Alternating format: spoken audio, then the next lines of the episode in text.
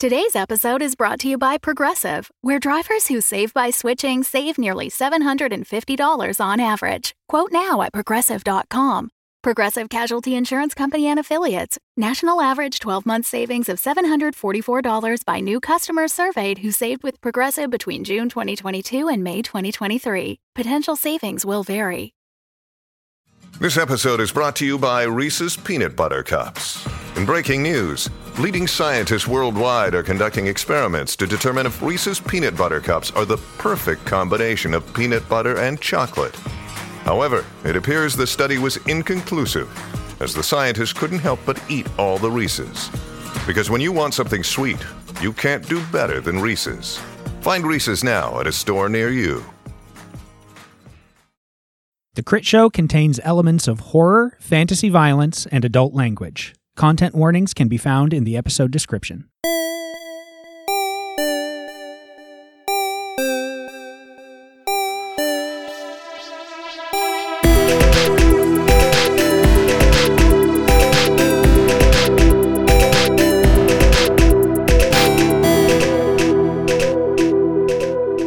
Yesterday, Megan and I were trying to figure out where we wanted to go get breakfast.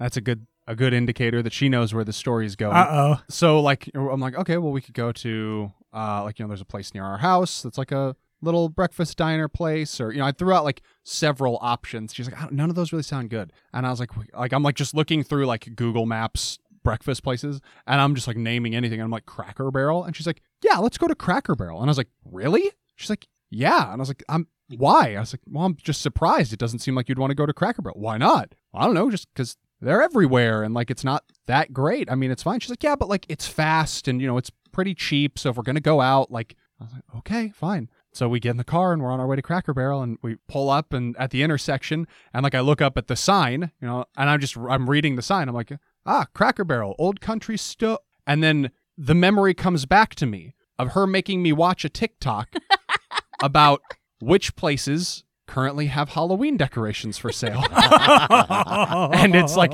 Joann Fabrics, Michaels, Cracker Barrel. And I was like, Cracker Barrel? That's a weird one. And just all in that moment, I'm just like, I turned to look at her and I went, You son of a bitch. and she's just smiling at me and started cackling. No, okay. it was silent. I was on my phone. We were on the drive, and then just, just suddenly he goes, "I know why you wanted to go to Cracker Barrel," and I couldn't even pretend like I didn't know what he was talking about, and just a big smile came on my face, and I just froze and stayed like that. And then he was like, you son of a bitch. I can't believe you've done this. and I was just like, Yep. I said I said nothing I said was untrue. She's like, if you if I would have told you, you would have made us go to a different breakfast place because you don't want it to be Halloween yet. And I was like, speaking of which, there's a Denny's right here. So we're going there instead.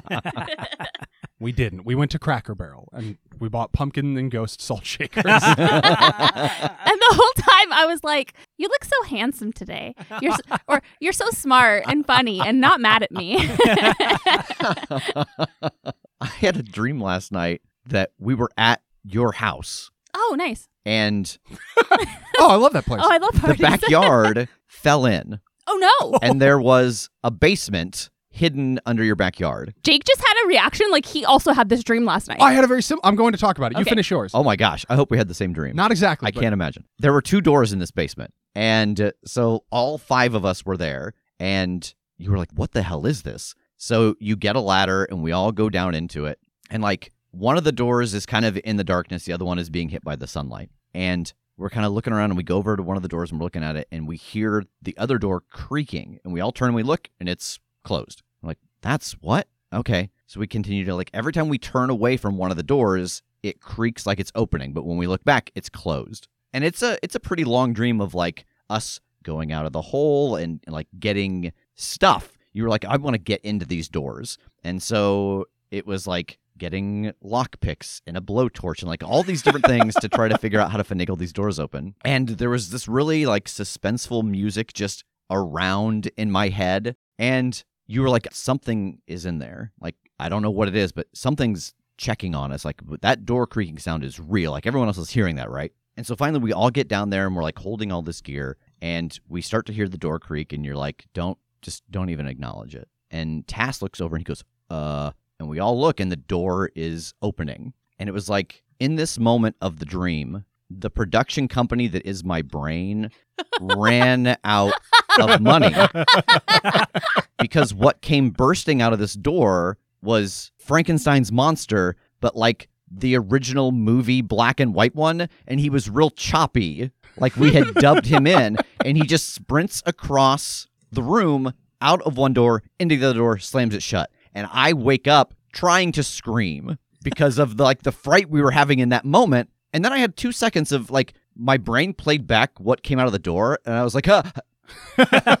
what? Wait, Like, that's not I scream suddenly- worthy. Yeah, I suddenly went, what the hell was that? So yeah, I had a like my brain just ran out of production funds last night. No, yeah, I, I had the same dream. Yeah. Oh, perfect. I I had a dream that we lived in a different house. We lived in like a two story house, and we lived with Tass, and parts of the second floor kept getting like ripped off, like by a storm. Like you know, like it's like we were just on the first floor, and I'd like hear a sound, and I'd go outside, and like a bathtub that was on the second story was like in the yard and like part of the roof was just it just gone. Mm. just like that whole room was gone. And i'd go back inside and be like I, there's like i mean there's nothing we can do about it right now. And then like another part would get ripped off while i was inside and it was like picking me apart. Like every time it happened and i went outside like a new level of dread and just like inability to deal with this settled over me until like you finally the whole second floor is gone but like the seal like the floor's still there the ceiling is still there you can't see the air from where we are but it's pouring rain and i'm just like this this house is like a tear down like this whole house we just got this house it's destroyed. And then inexplicably there was like a time reversal. I, I like i just out of nowhere in the blink of an eye went back in time. This hadn't happened yet and i knew it hadn't happened yet and i'm in the house and the storm is starting and i go to tass's room and i was like this is gonna sound super weird but over the course of this storm the whole second floor is going to get ripped off and it's going to destroy the house and we need to figure out what to do about it and i think you're the only person that'll believe me. And he's like all right what do we do about it? Like just immediately ride or die. He's just like i believe you completely. Yeah. what do we do about it? And i was like i don't i don't know. I don't know how to prevent We a storm start from moving your destroying a stuff. House. I gotta say, as the owner of said house, Rev, Jake, I do not appreciate these dreams. you both had ones where my backyard was a sinkhole and What- my but it was roof a secret gone. basement. Sorry. So There was can- a secret if you Frankenstein, s- and I if you do. sell the house. Like that's a perk. So should I maybe not stay with Jake and Megan when I'm Just- here in two weeks for Yeah. Gen Con? well just stay on the ground floor and don't go out in the yard Yeah. Well, And- that's horrifying. I don't want to roll up and there's a bunch of weird ground rules like that. Like, no matter what, don't leave the house at night. What's going to happen? also, those are just the two dreams we've had so far, and nothing bad has actually happened to them. So it might be better to stay on the second floor or in the backyard Mm. because the Maybe main floor might be the one that's the actually real danger. no, no, no. I think Stay in the backyard. Yeah, just stay out. we'll we got a a tent. tent. Uh, Kim, I think Kim just needs to have a dream where like my house gets better. Mm. There's, the, they're actually lined with gold in the walls, maybe or Yeah, like, something. I had a dream last night that there was a company that came over and excavated your secret basement and reinforced your second floor. and- And your, Drove out the weird just- Frankenstein. your house is just ship shape. I mean, I, I'm fine with the Frankenstein. Like I said, I'm in Halloween mode. I'm Yeah, ready yeah. to go. This is just decoration I don't have to do. Could we send in a couple people and then have the ship ready to get Goroga's attention as soon as the storm is down? Yeah, I could swim in easily. I guess the problem is I don't know if he's just on the other side. And if he sees me, getting away could be difficult. I mean, he's got three islands to go around, so if we time it so that he's on one of the far islands, You ready? yep. Okay, hold on tight. The closer you get, the more tumultuous the water gets. It gets more and more difficult to know for sure exactly where you are, how you're oriented against this place. But this close, there's no mistaking when you see the massive form of Father Goroga ahead of you. So you're able to wait a moment as you get closer until it starts to pass. But as you approach what you know is the edge of this vortex, you're swept up, not 20 yards away is the beach of one of the small islands. On it, several dozen seaborn look out at you in utter confusion. There's a large hill that makes up most of this small island with lots of huts, and atop the hill, a low stone building swarming in horrific figures. One of them turns as well to see you in the water, and there's a horrific shriek as the forms move down the beach.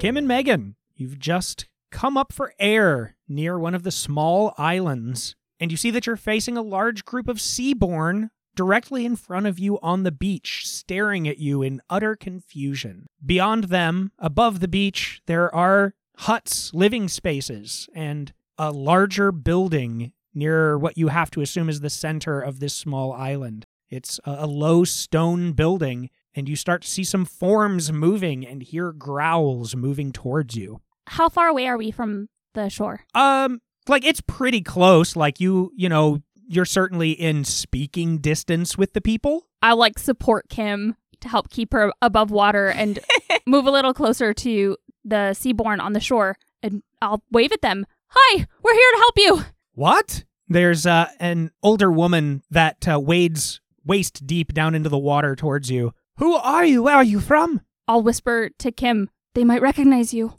Hi, hi. Do you know me? No, I don't believe so. That's fine. That's fine. It was a it was a good try. well, bye. Don't you know who I am? No. Hmm. I don't know. I was kind of a big deal the last place that I went. So We're here to stop the monsters. Are there any uh, uh runes on this island? Like magic runes? yes, magic runes. Not that I have seen.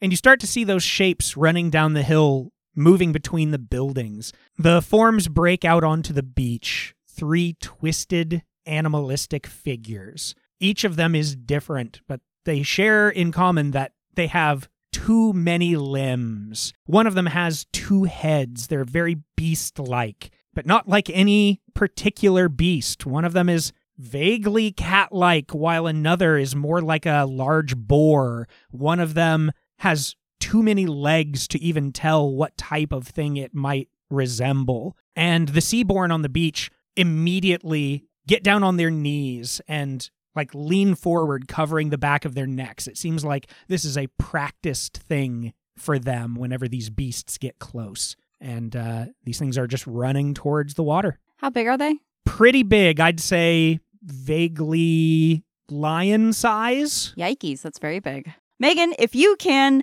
get me on the beach, I can try to tango with these things while you can try to look for the rune. Yeah, let me let me try something quick. It might help you out. Uh, and then I'll pull the uh, a pinch of salt and other superstitions book out of my bag and try to use it on these monsters. Okay, what uh, what are you invoking here? That they are pretty big. They look they look pretty heavy. I mean, one of them has like a lot of legs, very leggy. Uh, what I'm trying to do is, as they're running towards the beach, like the sand underneath them becomes like unstable. It's it's not something that they can stand on easily, and with their many limbs and the weight of them, they get kind of like sunk into the sand and can't move very Oh, well. Like like like quicksand, sort of. Yeah, kind of. I I like it. Let's uh, unleash a mysterious power. Seven. All right, so this will exact a personal cost and surge out of control. I think the personal cost is really simple here. I think there's a measure of this taking a toll, and uh, you take a point of harm. Okay. And as this spreads, you watch the beasts start to get stuck in this shifting sand and unable to move as quickly. They're kind of getting gummed up as they're making their way down the beach. But you actually watch the seaborn start to get pulled down as well. Like, now, this certainly isn't looking like it's going to actually quicksand them and like drown them, but um, they're like sinking in and confused and uh, a little panicky trying to get out. Kim, you watch as they don't exactly come to a halt, but they are certainly gummed up.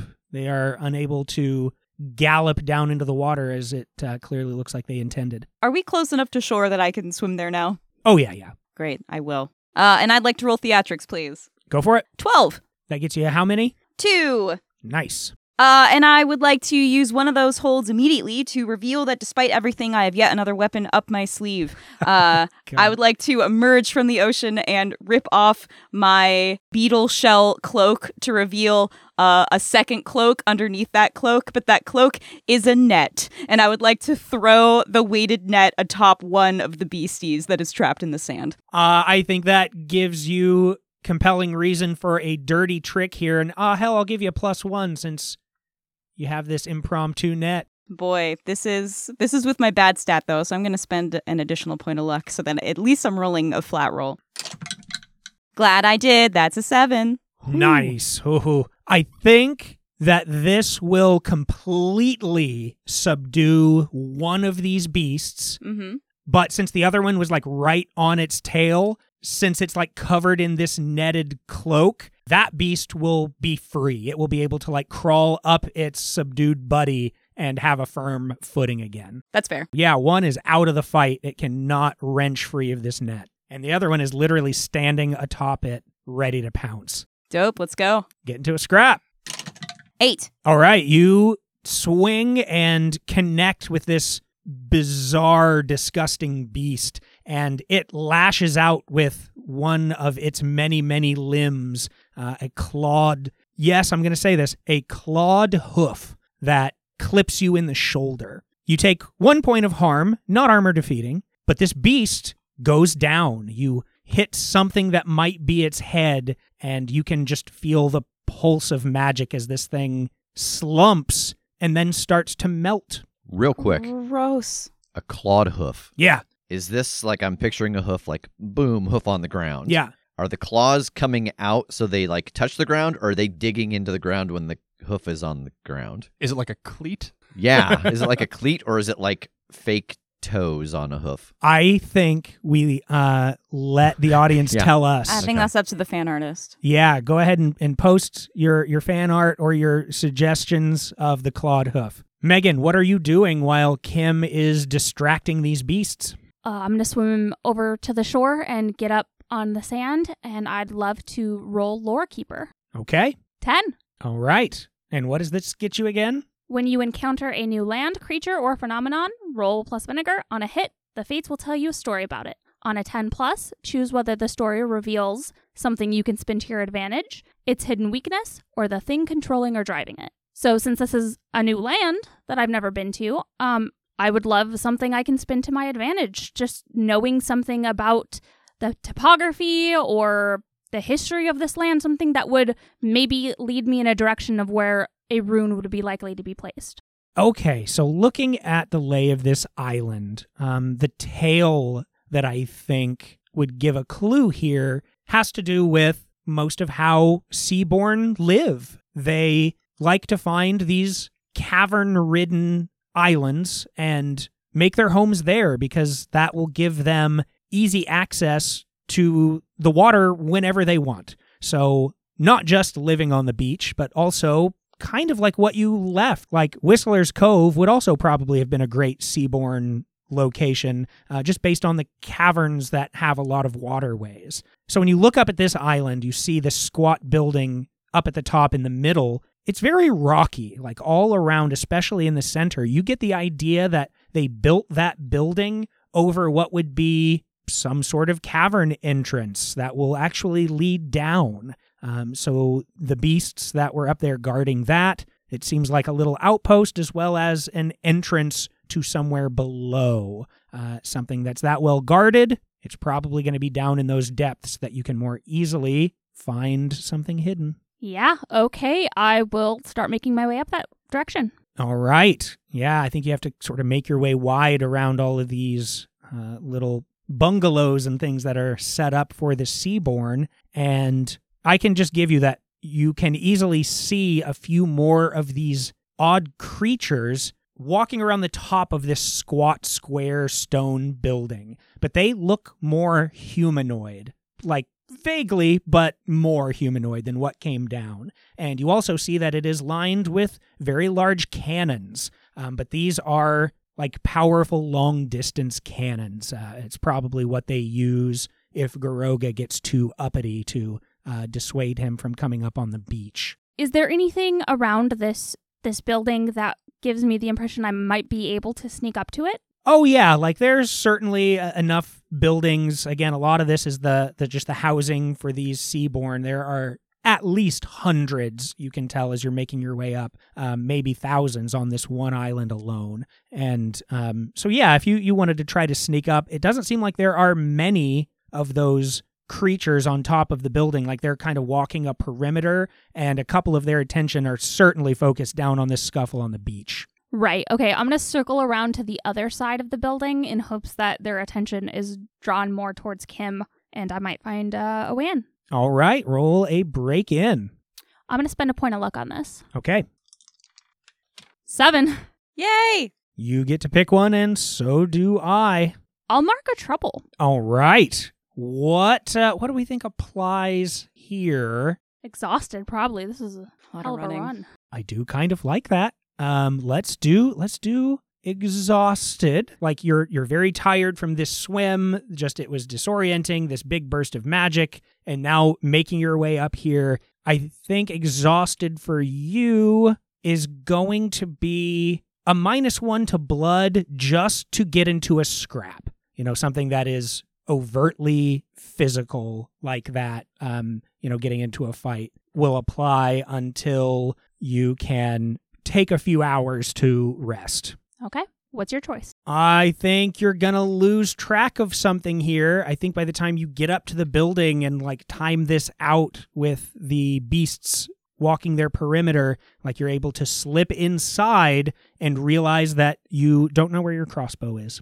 Fair. But you are in this building. It's got uh, a few sconces on the walls. Um, it is pretty bare bones, like open building. Uh, this really does just seem more like a glorified guard building, like it's kind of barracks. It's a, a completely wide open room with a spiral stair in one corner that leads up to the roof where the cannons are. And opposite that, there's another spiral stair leading downward, and there's nothing in this main area. Kim, one of the beasts has turned to goo, covering the trapped beast in said goo, and there is a third still scrambling to move through these shifting sands towards you, but uh, he is having some trouble. Now, man, I've seen something like this happen before. The beast that's turned into goo and dripping onto the other one, they're not forming into some sort of uh, uh mega monster, right? No, even as you're watching, that goo seems like it is evaporating, like it's just completely disappearing. Wow. Like it's made of rubbing alcohol, this monster is just evaporating instantly. It's very environmentally friendly. It's just a zero waste. It's a zero waste monster. This last one is uh, uh, he's taking turns looking at you with uh, either of its heads. Any trees on this beach? Uh, I mean, you'd have to do a little bit of a jog, but yeah, up like just past the beach, you know, where it starts to get rockier and um, where where it meets all of their housing, their little little bungalows. There is some vegetation, some trees. Cool. I want to try to lead this thing on a little bit of a chase towards a suitable tree and then use another pick from theatrics. All right, what do you want to do? Pin an enemy to the wall by throwing something. Yeah, hell yeah. I mean, this thing is going to follow you. I, I think without the hold, this would have been sort of a dirty trick situation, but yeah, he was going to follow you either way. So as you pass the tree and this thing gallops after you, you get to spin move and what does it look like? Uh yeah, I just want to do like a cute little like flip or something off a tree and then throw my rapier and just pin that sucker to a tree. Absolutely. God, with the nature of this tentacle whip, too. Oh yeah, The- I imagine because it's kind of whippy now, instead of it being like a stabbing weapon, it just like my rapier like wraps itself around the tree and just kind of has like has tied the beastie up that way. So it is tied up and it is struggling. Are you trying anything else with it or are you just trying to subdue it? Oh no, I need that I need that sword back. Uh I want to pull out the dagger from my boot and try to stab it. No problem. You are able to do so. It is pinned up. And honestly, I think it does a lot of damage to itself trying to just rip its way through the rapier. And, you know, there's all the kind of armor defeating suckers on it that are just ripping and shredding this thing.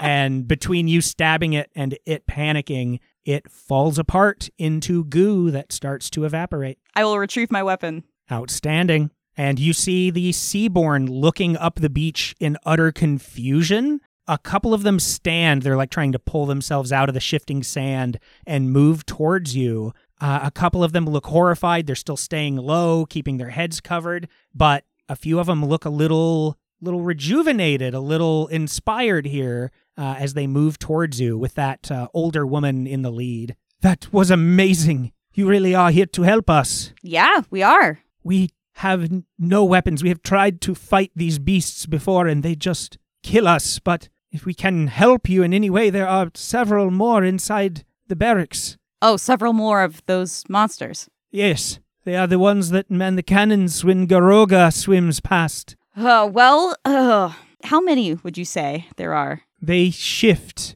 I think today there might be four more. Yeah? Let's gather up anyone who is willing to help. I will try not to put you actively in danger, but you know, there's a risk. Uh, about a half a dozen of them start following you up the hill. Megan, it is clear, at least inside this main area, though you can certainly still hear them walking around above you. So you said there's really nothing in this room other than like the staircases? Yeah, like some what could be considered sleeping areas for beasts. Like it seems like just piles of hay and Dog stuff. beds? Yeah, kinda. Uh, then I will make my way down. All right. You make your way down about halfway down. It shifts from seeming like built stairs to it being stone that was cut out of the earth. And there are still sconces on the wall as you make your way down uh, a little spiral. And it opens up into a beautiful cave. There's a lot of this bioluminescent algae covering the ceiling. It's a pretty low cave, but it, it goes into what is certainly like a, a little lake in the center of this island underneath it. And also, you see right at the center of the top of this cave is a glowing red rune. Would have been real nice to have a crossbow right about now. Maybe, possibly. Whoops. How high is the ceiling? Uh, it's not super high for a cavern, but you certainly couldn't just reach up and touch it. Um, I'd say it's probably like 20 feet from the water. All right, uh, I'm gonna dig in my bag. Thank you, Tass. And I'm gonna pull out uh, one of the pineapple grenades that we took that he left us. Oh, yeah. Uh, and I guess pull the stem. Whatever the equivalent to the pin is on a pineapple.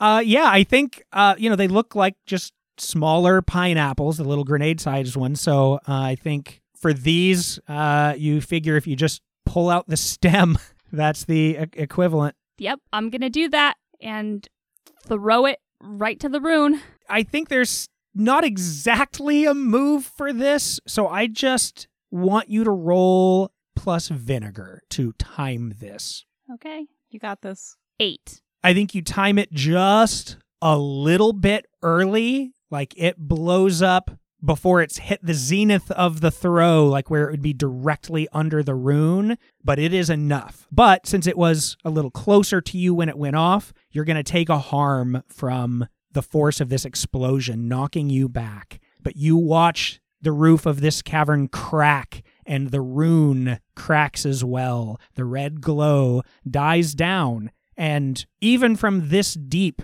the sound that was just in the background constantly, that roaring of wind and movement of the vortex of the water, suddenly lessens and lessens. It's quieter and quieter, and it's gone. Kim, as you're moving up the beach, you feel the ground shake, and you watch as the skies begin to clear, the winds die down, and the water stops moving.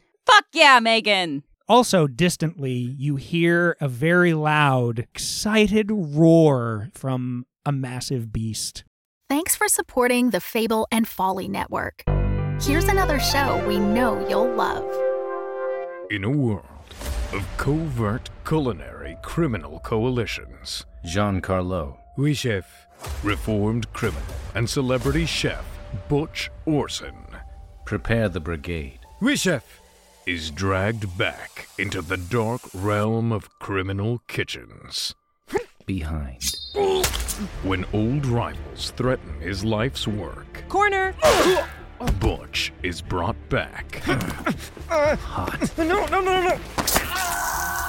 For one. Last. Cook. Open. Pandora's oven. Yes, chef. John Wick meets Hell's Kitchen in Yes Chef, a comedic actual play adventure of kooky culinary combat, refried revenge, and untold gastronomic horrors. Yes Chef is out now on the Dungeons and Drimbus podcast feed. Butchie, a genuine pleasure to see you.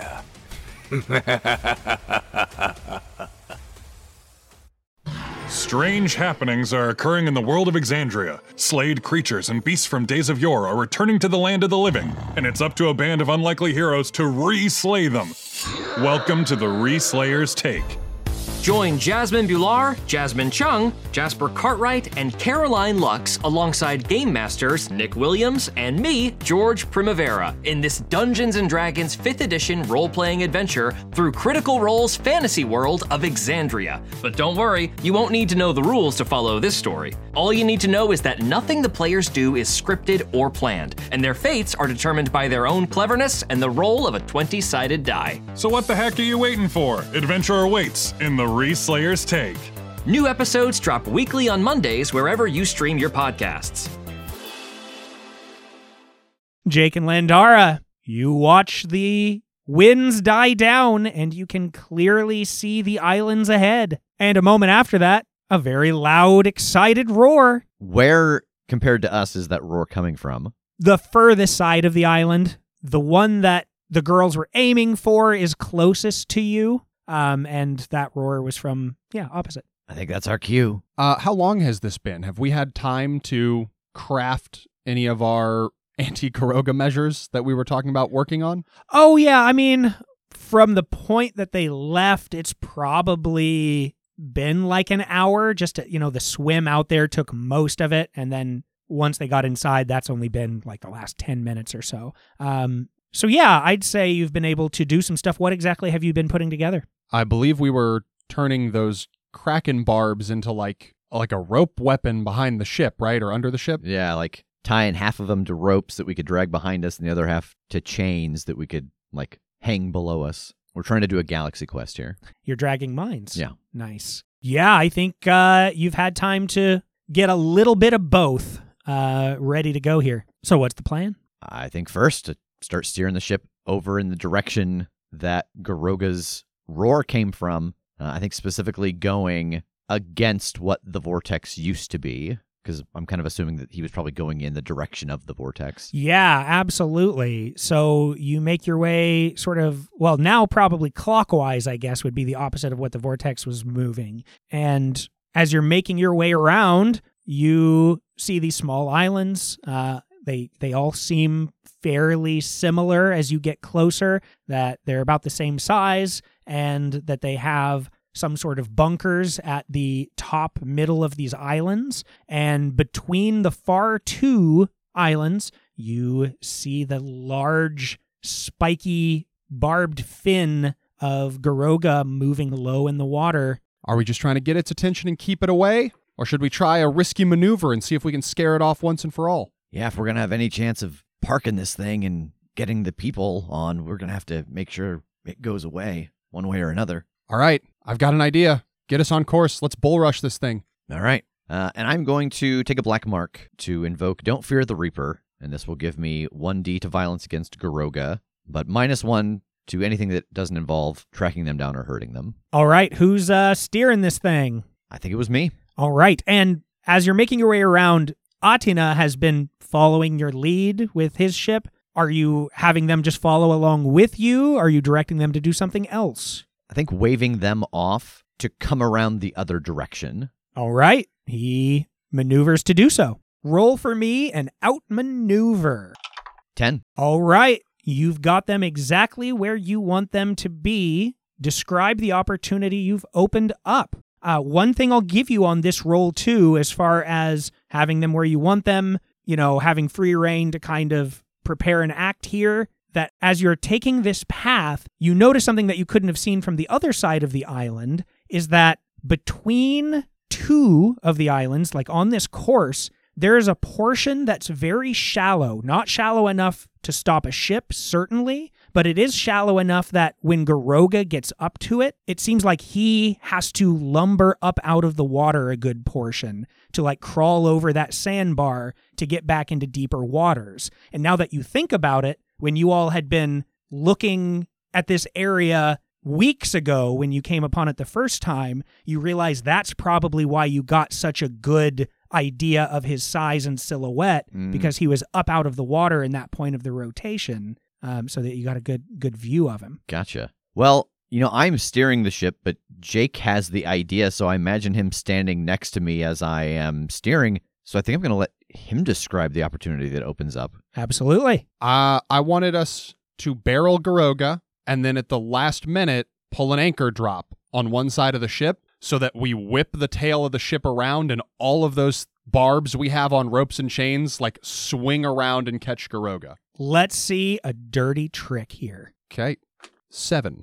Still awesome. As you get close, you drop anchor and spin, and the crew is working on getting the anchor back up to be able to get you moving. In the middle of this spin, all of these weapons lash against his face as this beast comes up out of the water to snap at the ship. You get the idea of its sheer size, its ferocity, this twisted version of a leviathan. Scales so black they have a purple shimmer, teeth almost the size of the ship, this frill along its head, its own weapon. It clips the ship as well. It takes one wreck, but all of these barbed tentacles and chains flay the side of his face.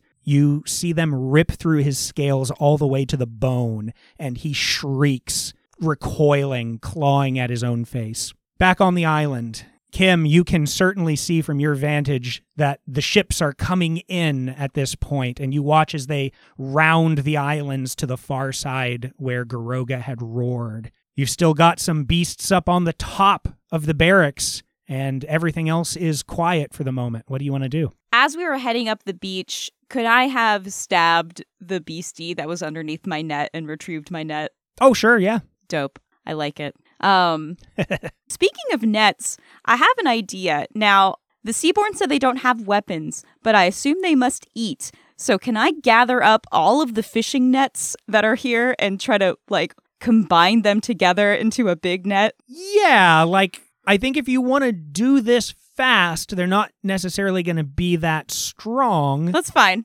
Okay, yeah, I think you're able to just grab a bunch of these nets and, and just start kind of weaving them together and, and you know tying off loose knots to at least make them one unit. What are you thinking? Okay. Um, my thought is to try to lure those four beasties out of the barracks in the hopes that, you know, they might see me as a threat because I just killed three of them, and my seaborn friends can drop a net, and then maybe I can find out a way to deal with them now that I don't have four of them running around. Oh boy, yeah. What are you wanting to do to draw them out? May I roll theatrics again because I am trying to get into another fight? Well, yeah. That's a nine. That's good enough. That's a hold one. Okay. Uh, I'm going to uh, stand outside of the barracks and start shouting. You know, this moment would be a lot more impactful if your bodies didn't instantly evaporate upon me killing them, because then I could have presented something. But I've killed three of you, so come the fuck out. okay. You certainly have their attention. Good, yes. Uh, and I would like to guarantee it because I would like to spend a hold for my theatrics to compel everyone to pay attention to me. Yes. They don't speak English. They just hear the screams and they're like, Yeah. "What is that?" There's a there's a lot in the tone of voice. yeah. What is that? I don't know, but it sounds insulting. Sounds like it wants to go. Let's go kick its ass. So here's what I think this gets you is you know that they're walking these patrols. It's very easy to see from up top. Like they're almost more like scanning for Goroga, but obviously their attention was already a little bit on the beach. So a couple of them were staying on that side near the cannons. Obviously, if you're getting this close to shout at them, those cannons are meant to shoot out over the bay and into the ocean. They can't really tilt them down at you, thankfully. But they can just hop down if they want, right? Uh so here's what I think that hold gets you is you hear more footsteps from above and The others had broken their patrol and they've all four gathered to stare down at you angrily. They are, again, these bizarre, twisted forms, all with mottled gray skin, too many limbs. One of them doesn't even have a head, but seems to be listening anyway. Uh, just bizarre humanoid forms that seem to be ready to pounce. If you want them to all come down together, I think we could roll a hoodwink. 11. They roar in defiance, and you see them disappear from the edge. It seems like they're going down through the barracks and sprint out through the doors where the Seaborn are waiting with their nets. Go! Throw now! And these beasts get caught up in this large net, flailing over each other, getting twisted and caught up in each other in the nets. And after a few moments, they are roaring angrily, trying to rip their way out. Uh, speaking of twist, I'd like to twist fate. Okay. What a segue. Um, that is luckily a seven. What are you looking for? What what are you trying to do here? I would like to remember something useful in my pockets. Okay, and I have to answer that. You do. Uh, you know, Megan took the grenades in her pack, but it seems to me like you snuck one into one of your pockets as well. That does sound like me, yes. I have had a habit of collecting weapons over the course of this pirate adventure. We'll have to have a talk with him. You don't have to sneak things that we share. you can. Ha- there's a crate. He gave us a crate of them. You can have one. All right. These nets are still pretty loose, like you've got them caught up for the moment, but uh, I will call this a get into a scrap that is versus all four of them. Perfect. That is a nine. All right. I think this is similar to what happened with your soulmate that you're not quite panicked, but you need to get this done, right? So you pull the the leafy stem from the top and throw this before you've given yourself enough room and it explodes. There is this viscous monster goo everywhere and you are knocked back taking 1 point of harm. Megan, you hear an explosion from above as well. The cavern shakes again, cracks a little more, and some dust and rocks uh, sprinkle around you. But then it seems pretty quiet. What do you want to do? Oh, can I scramble my way back up out of there? Absolutely. You come up to Carnage, uh, but the Carnage seems to be slowly evaporating from these beasts right outside the door of the barracks. And uh, Kim is coughing on her back. Uh, I run over to Kim and uh, take out my "What I Like About You" book and hold it in one hand, and I help set her up a little bit, and I'll be like, "Are you okay? Oh my gosh, I saw what you did with your your net on the on the beach. That was so cool. I didn't know that you had a whole cape under your whole other cape. that was incredible. You're amazing. Uh, and you. I would like to roll that to be able to heal her for two points. Please do. Can we say that Kim has been aiding me since I was working underground and she was causing a distraction and fighting all of these other. I mean, she was literally, yeah, she was doing that to give you the opening. So that's that. Yeah, yes. Great. So then I'm going to use my move, uh, Zainzuk, which lets me spend a bond with a crewmate who's currently aiding me. Uh, and I can use a book's powers as if I had rolled a 10 plus. okay. Uh, and I will choose a personal cost for the condition. Okay. I think this is like magically exhausting. So I don't think you can use your book to heal anyone else in this scene. Okay. You stitch back up, Kim. You're incredible. What was that explosion? What happened? Oh, uh, I uh, I threw one of Tass's pineapple bombs at a big group of monsters. Oh, hey, me too. Well, not monsters, but the the rune. I found it in a in a cavern underneath the this building, and so it's it's good. And yeah, I think I look around and see that the vortex is gone, and it worked. Back out on the water. You've got the ship moving again, and Goroga is flailing, clawing at his shredded face, and then dives after you. I'd like to fire a cannon at Goroga. I dare you. In fact, I almost have to, That's based off the move. yep. Uh, Ridiculous that I am rolling three die and adding my blood. Still an 11. Wow, that's it. Yeah, that should be you should be up in the twenties, bro. Come yeah. on. Yeah. uh, but hey, that will do it. Uh, do you want to take the ante or avoid harm? And I'll even give you the choice that if you take harm, you can choose whether you take it or the ship takes it. Yeah, that's kind of what I'm concerned about. I think avoid harm for now. No problem. Then you shoot him in the face because again, that's pretty much all that you can see from here. He's so big. He's just so big. Like his whole head is the size of the ship. Mhm. And he recoils again, roaring, and lashes out with his claws, snaps with his now some broken teeth, um, but uh, just can't quite see well enough, can't uh, judge the distance, and misses. You also see by now that Atina is speedily coming up from behind as well. Are we in a position relative to Goroga and the sandbar that I could maneuver us over the sandbar and like dump a couple of the barbs so that when Goroga has to come out of the water and pass over it, he would hit the barbs again? Uh yeah, like he's coming up to it. He was already o- obviously he's trying to like bite you and stuff, but he's coming up out of the water in anticipation of needing to get over that sandbar in a few moments anyway. Um so yeah, you you still have time if you want to try that. Okay, yeah, I think I would want to steer us around to drop a couple of caltrops in his path. Okay, like you you've got his attention. He's following you, so I don't think we need an outmaneuver on this since you just want him to continue his momentum, right? Yeah. Uh all right, then I think let's use a dirty trick here so that you do this in a way that he essentially doesn't notice this happening and will hit that mark. Okay, uh, I'm going to spend a point of luck on this one. Okay?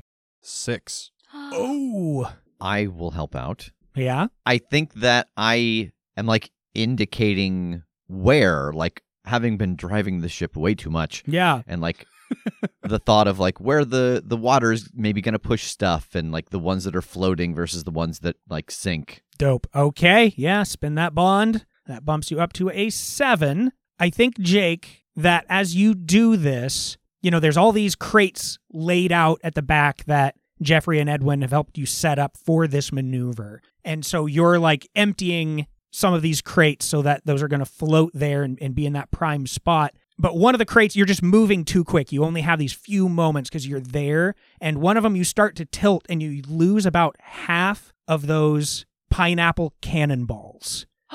like you start to dump them and realize, oh, that's not the right one. And about half of them go before you're able to like get the crate back down onto the deck. And so you only have about three of those left. Oh no. I've got a new great idea. oh no. Um, but you are hauling ass and you watch him shriek again as he lifts himself up over the sandbar using his uh, massive finned arms to drag his bulk along and he writhes in pain, shrieks as you see fresh blood along his belly where he has been scraped and sundered. Back on the island, you are hearing some cannon fire and some shrieks, and now you can see your ship and your friends coming around the, the side of the larger island at the center. And uh, Goroga is flailing about wildly in chase. What are you all up to? How well can I see Goroga?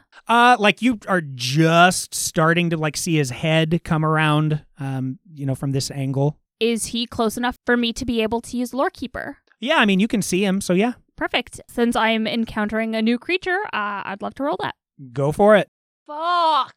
Five. Ooh, mark your experience. Okay, uh, that does level me up. Okay, what are you going to take? Uh, I'm going to take a plus one to Spitfire. Nice. That is always handy. All right, so you still get a tail. Yes, and uh, I already have Book Fever marked, so I will take the grain of truth in the story. Okay, so you're going to get a little something out of this anyway. Um all right. So I think some of this filters to you, of course, a little magically from the book, a little bit from talking with the shoreman on your way here. There are these tales of these horrible things happening on the continent, all along the southern shores and so on, of these beasts, these hunting things, many on land, many twisted versions of serpents and krakens uh, along the oceans to the south. And one thing that occurs to you that keeps popping up is that despite their beast like forms, they all still have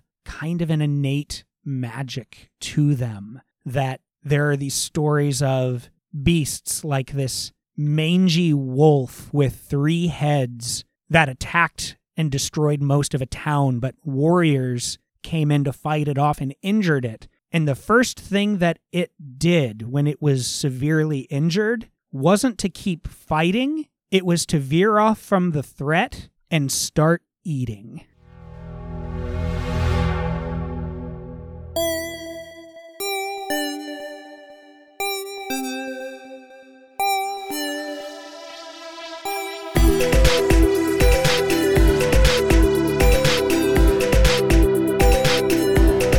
The Critshow is a Critshow Studios production, edited and produced by Brandon Wentz with music by Jake Pierle. You can find more information about us at thecritshowpodcast.com. To keep up to date with upcoming live shows, contests, and other special events, follow us at The Critshow on Facebook, Instagram, and Twitter. For even more weekly content, join us at patreon.com slash The Critshow.